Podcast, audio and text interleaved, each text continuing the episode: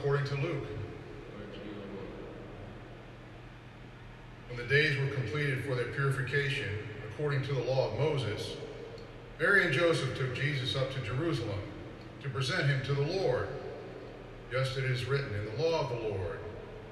Every male that opens the womb shall be consecrated to the Lord, and to offer the sacrifice of a pair of turtle doves or two young pigeons, in accordance with the dictate in the law of the Lord.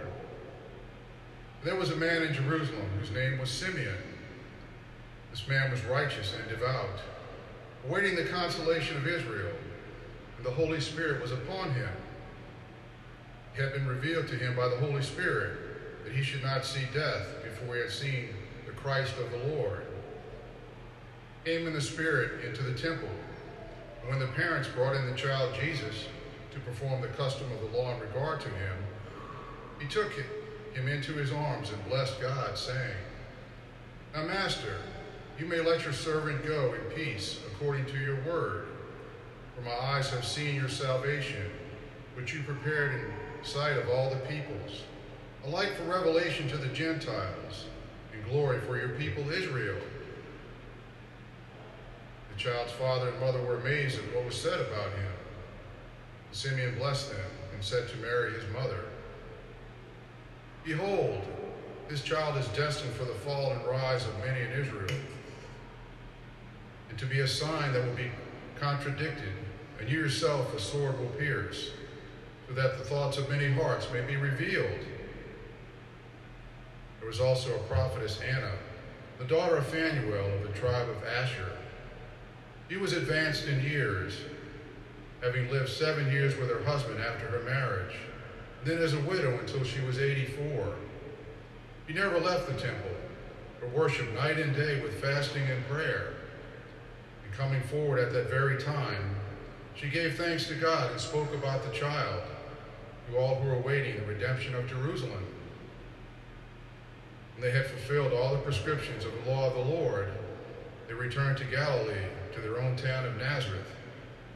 The child grew and became strong, filled with wisdom, the favor of God was upon him. Gospel of the Lord. Praise to you, Lord Jesus Christ.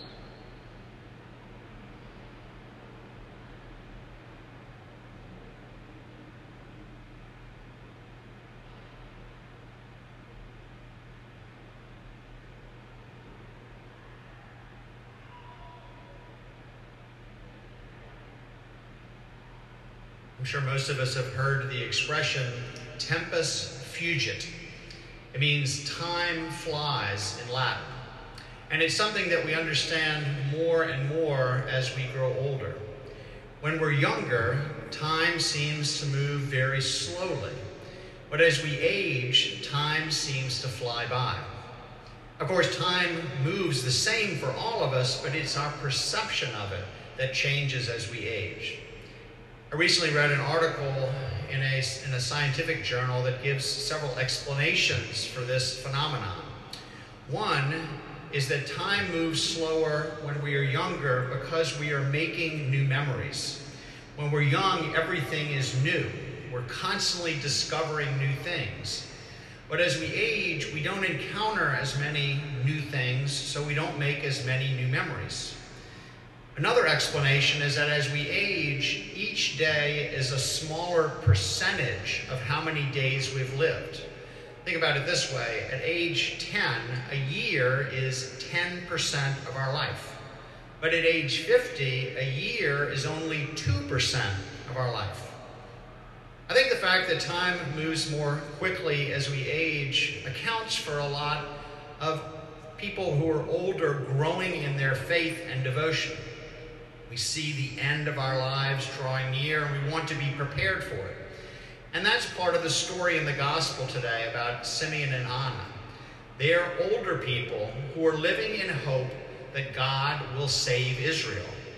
They don't know who will do it or how he will do it, but their hope is firmly rooted in the promises that God made to them in the Old Testament. Let's reflect on several things in the gospel today that reveal the who will save and how. Now, for us, the who is already apparent, right? It's Jesus. But Simeon uses a word in addressing Jesus that's remarkably profound if you think about it. Today we call this feast the Feast of the Presentation, but one of the tra- traditional names for it is Candlemas. We bless candles that we'll use in church on this day. Why? It's because Simeon calls Jesus the light for revelation. The Greek word for light is phos, from where we get the word photon, a particle representing a quantum of light, or photo, an image made by light. Why is it so profound that Simeon calls Jesus phos, or light? Because that word phos is contained in the first thing that God speaks in the Old Testament let there be light. In Greek, that phrase is genethote phos, literally Genesis light. Let light exist. So Simeon calling Jesus the light goes back to the book of Genesis when the word of God spoke, let there be light, and forward to Jesus who calls himself the light of the world in John's gospel.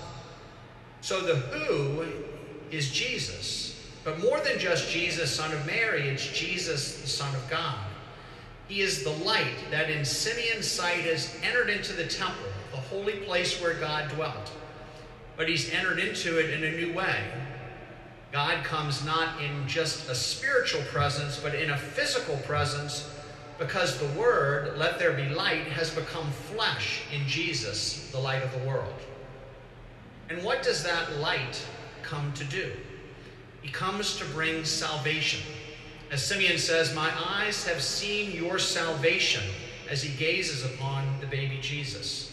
Throughout the history of the Jewish people, they had asked to be saved, and God had promised that he would do so. The Greek word for salvation is soterion, and in the Old Testament, the word generally means being saved from physical danger. The Jewish people needed to be saved from the Egyptians, from the Philistines, from the Babylonians, from the Greeks, and at the time of Jesus, from the Romans.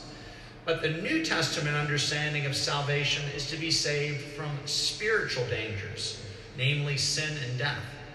And Simeon is obviously intending salvation in this sense. Why? Because Simeon says, Now, Master, you may let your servant go in peace.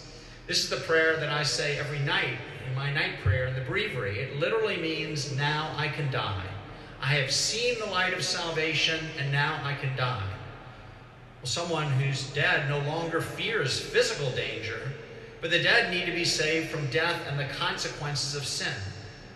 Now that Simeon has seen the light of salvation, he can die in peace, confident that he'll be saved. So the light of the world became flesh to save us. But save us how? Well, there's a clue in this gospel. Why are Joseph and Mary bringing Jesus into the temple? It's to fulfill the obligation of the law. After the Jewish people were brought out of slavery through the killing of the firstborn of the Egyptians, God commanded the people to consecrate to me every firstborn. And in the book of Leviticus, it's explained how this was done. The parents would bring to the priest at the temple a yearling lamb for a burnt offering and a pigeon or a turtle dove for a purification offering. However, if the parents couldn't afford a lamb, they might provide two turtle doves or two young pigeons. So when Luke mentions that Mary and Joseph come to offer two turtle doves or two young pigeons, there's a clear implication that they are poor. I've always wondered about that, especially in light of the gifts of the Magi gold, frankincense, and myrrh, clearly luxury items that they received. But the truth is that Mary and Joseph did bring the lamb, the lamb Jesus, their firstborn, but also the Lamb of God, the who of salvation and the how of salvation. Just as the lamb slain in the evening twilight saved the Jews from physical slavery in Egypt, the Lamb of God, slain in the twilight of Good Friday, was going to save his people from the spiritual dangers of slavery to sin. Simeon and Anna represent the entirety of those faithful Jewish people who are awaiting salvation. But they also represent us as we age. As time flies quickly by as we grow older, our lives shift from being concerned more about physical dangers toward being concerned about spiritual dangers like our own sins. Fortunately for us, we share the same advantage that Simeon and Anna did. Just as they were privileged to see the light of salvation as he was presented in the Jerusalem temple, we are privileged to see the Lamb of God in the Eucharist here at St. Stephen's.